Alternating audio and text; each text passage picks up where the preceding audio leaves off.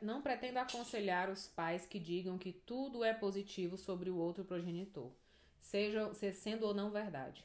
O importante é orientar aos filhos para que tenham consciência de que as pessoas têm muitas facetas e que, em ocasiões, as relações reúnem aos indivíduos que não encaixam bem. Uma pessoa não é má só porque tem uma característica de personalidade que não encaixa na outra. Às vezes sabemos como mudar as coisas para seguir sendo nutritivos. Em ocasiões, não sabemos como fazê-lo. Qualquer classe de fricção serve para que recordemos a necessidade de relaxarmos, como padrasto ou madrasta de uma família mista. Pode tomar as coisas com calma e não pressionar. Pelo momento, talvez o menino considere um intruso e um estranho em sua vida. É necessário que des uma oportunidade a ele. Em tua mente deve dar lugar ao outro progenitor do teu, do teu do teu enteado. Talvez viva em outra parte. Também é uma presença para o menino. Não podes eliminá-lo. Oferece ao menino suficientes oportunidades para que entenda que não tratas de recolocar ao seu progenitor. Ninguém te obriga a amá-lo de imediato, porém podes dar ao pequeno a condição de ser humano e de reservar um espaço para que floresçam o amor e a confiança. As perguntas importantes são: em que aspectos planificará o cônjuge atual com o ex-esposo no referente ao bem-estar do seu filho? Como desejas incluir ao cônjuge na família atual? Isto nos conduz à questão dos, dos direitos de visita e os deveres de manutenção, situações difíceis em particular quando há menores de idade misturados nos assuntos.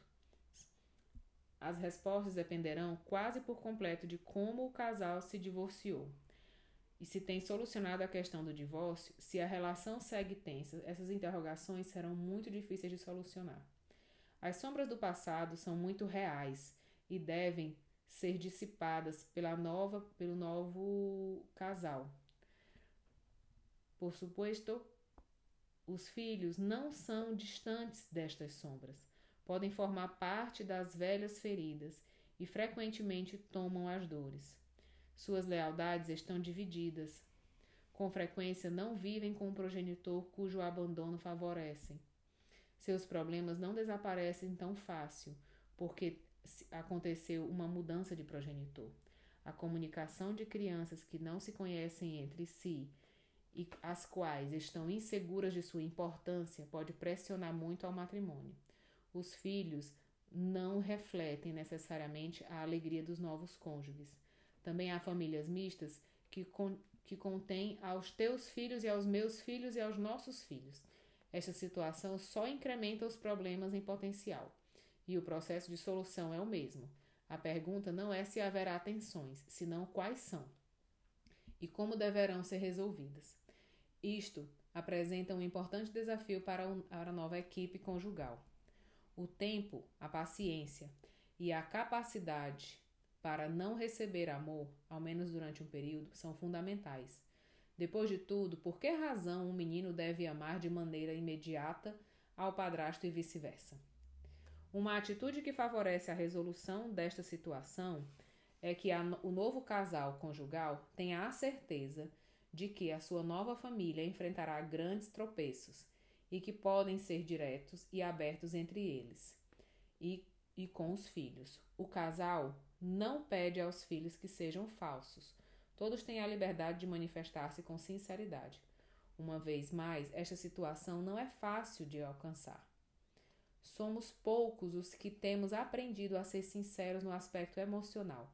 Necessitamos ser pacientes enquanto aprendemos a escolher. Como acontece com os adultos, a vida dos filhos depois do matrimônio muda. Abundam as surpresas. A vida com o, novo, o noivo da mamãe e a noiva do papai não será a mesma quando chegue o momento de formar uma unidade familiar. Recordo a um menino de 10 anos cujos pais se divorciaram quando ele tinha 5.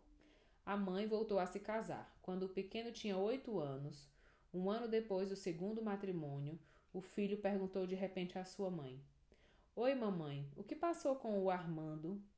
Armando era um homem que, que aparecia com frequência antes do segundo matrimônio, e em ocasiões passava a noite em sua, na casa da sua mãe.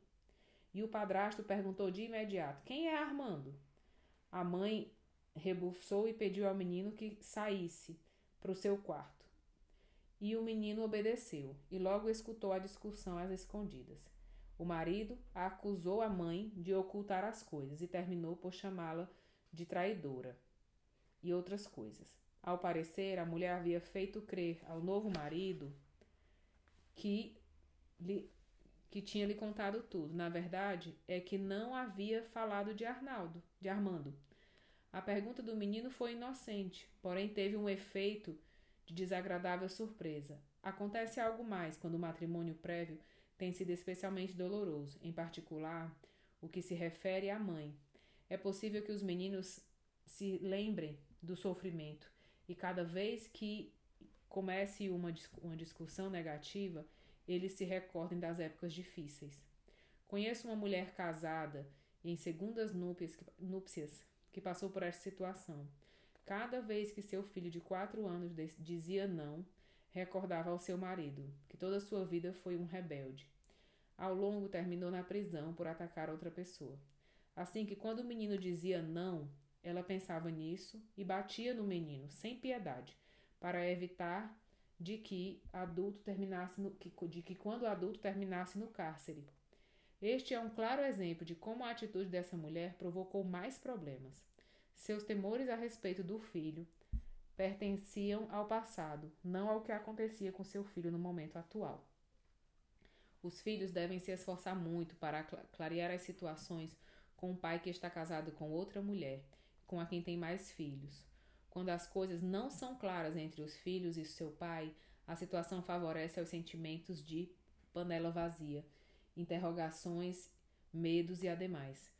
Tenho a impressão de que muitos filhos se veem privados dos seus pais, mais do que o necessário, devido a que os progenitores e suas segundas famílias não estão dispostos a integrar os filhos anteriores no novo núcleo.